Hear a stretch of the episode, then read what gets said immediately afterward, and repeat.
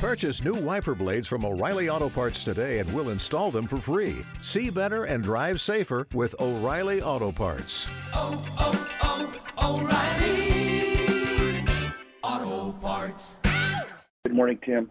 Something I don't know if I've asked before, but I'll ask now. Cause again, I, I, and I'm not trying to be flip. I, I, genuinely don't know here. I don't know a lot about what the labor commissioner does. I don't know much about what the office does. That they give me monthly data. They they give me the unemployment rate, uh, statewide, regionally, locally. They give me that data uh, for such as it tells me, and they handle unemployment claims. They, they, to the best of the ability of the folks who run that office, make sure the folks get what's coming to them by way of unemployment benefits. Uh, there must be other things. What am I missing? What does the Labor Department do? What would it do under a Labor Commissioner Bruce Thompson?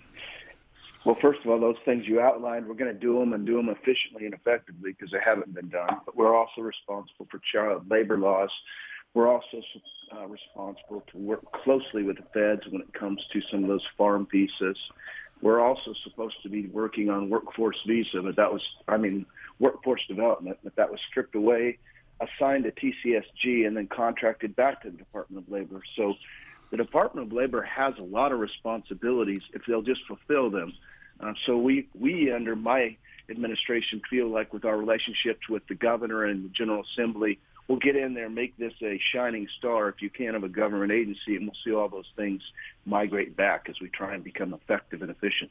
All right, let's drill down on one of those things you just mentioned there workforce development. Uh, you mentioned the technical system and technical college system of Georgia. We have the university system of Georgia. We have K through 12 education. We have the jobs and the workplaces themselves. What is there for the state government to do beyond that? What is there for the Labor Department to do beyond that? And what's already being done by way of developing a workforce in Georgia? I just met with a very large company yesterday that actually uh, works with the Department of Labor on a limited uh, basis, and there is so much data that comes through there. So imagine, Tim, what could they do? Imagine when we see people that are unemployed and be able to take them and match them up with TCSG or some of the universities to say, hey, we have these individuals and those professions are going uh, away and they need to be retrained. Or maybe there's opportunities where employers can come to them and you match them up there's a lot of information right now in the information age that's not being utilized.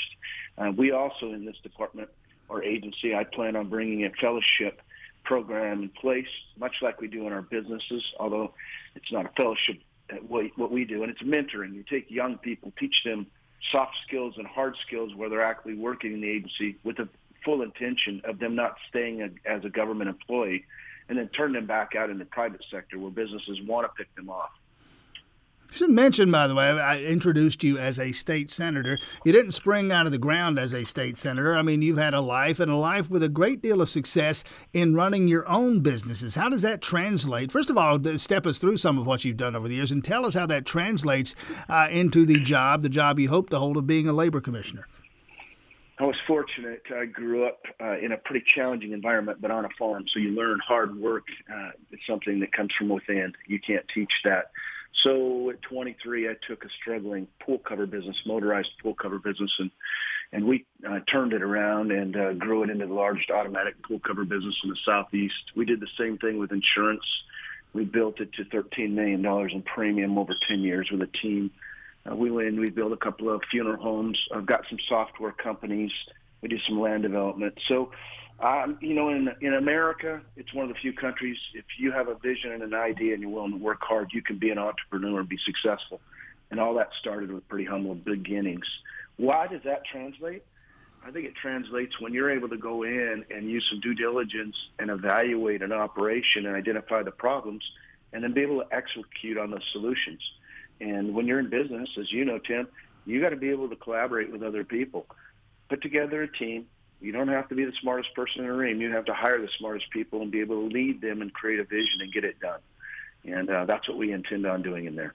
Yeah, I got a note from a listener just now, a question actually from a listener, and it, it kind of picks up on the question I asked earlier. Senator Bruce Thompson, candidate for labor commissioner, he wants to know, and I, I would I would rephrase his question this way. He's talking about eliminating the Department of Labor and what he says is waste associated with it. I would ask the question this way: What if there were no labor department? How would we know the difference? What would we miss?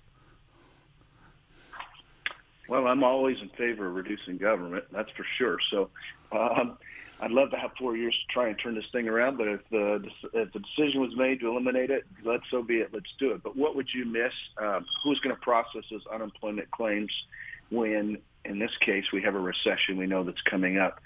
Um, you, as a government, it's set up the way it is and structured to take and help people to get back onto their feet. That's what the intention of the Department of Labor is. Tim, it was never designed to sustain people, and that's what we did. I tell this story all the time. In Montana, where I grew up, if you go to a national park, whether it's Glacier or Yellowstone, there are huge signs that say, do not feed the bears. Everybody thinks that's to protect the people. It's not. It's to protect the bears because when you start feeding them, they lose the ability to take care of themselves. And then when you cut all that off or, or make it a little more difficult, they become more aggressive. We did the same thing under Obama when we started handing out cell phones, and then that continued to translate. Now we have workers that are very aggressive, and they're they're not coming back to work, and that's what you've pinned the government against the private sector, and we got to get out of the way of doing that. So, hey, if we want to eliminate it and figure out how to make sure that people, when they do get laid off, can get get back on their feet, I'm I'm okay with that. Should have looked this up. You've been in the Senate how long? This is my ninth year, sir. Ninth year in the state senate, of course, representing the district up there, Bartow County, Cobb, pieces of Cobb, and I think Cherokee County as well. Uh, take that legislative experience for a moment. You're running against a Democrat, by the way. I stand to be corrected here, but I think just one term in the House for Representative Boddie there. What what would those years of experience in the legislature bring to bear as a labor commissioner? Well, I've been fortunate. I've been able to get a lot of legislation passed. Uh, if you're a military individual and you look at Fort Gordon over there, Army Cyber Command and the Georgia Forensic Center, that was my initiative and white paper that got done. Um, if you happen to be a family person, the rape termination bill where he had a woman that was raped in our state, the rapist had rights to the child, which is crazy. That was my bill we got done. If you have the Tim Tebow bill, which I finally turned it around and called it the Dexter Mosley bill, where homeschoolers have access to their school of which they attend. Uh, they they can participate. So I've been able to work across the lines in various verticals where I see there's a need instead of being one dimensional. Uh, my opponent, as I took aim at last night, has made it really clear. He wants to grow that agency back to 4,000 employees, which is crazy. We should be looking at how to become streamlined government, not loaded up on the backs of taxpayers. Well, you know, to, to speak to Representative Boddie's point there, though, one of the things that, that the guy who has the job now, Mark Butler, would point out is that certainly in the outset of the pandemic, the the onset of the pandemic, and the, the response across the economy in Georgia, lots and lots of layoffs, meaning lots and lots of claims, uh, a huge backlog. They're probably just now working their way through. Certainly needed more people then, didn't really get them in any big way. There would be those occasions when you would need more people, wouldn't there? Um, I would I would argue that that's not the case.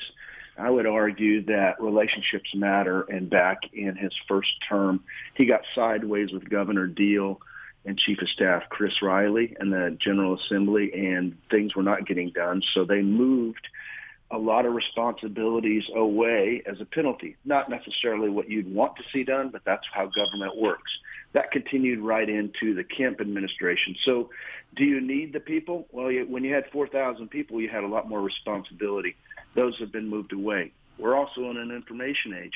If you look at manufacturers and you look at businesses in your community, they've had to become more efficient and increase their output we have to do the same thing with government. So when we modernize an agency like that, you don't need as many people touching it because a lot of those things can be done with computer learning and AI, and it's being done in other states. And we intend to do the exact same thing. Uh, finally, let you go on this one, Senator Bruce Thompson, candidate for labor commissioner. One thing to run for a state senate, a district that that, that you do represent up there in Northwest Georgia. Quite the different matter to run statewide, to campaign statewide. What's that difference been like for you? How have you handled it?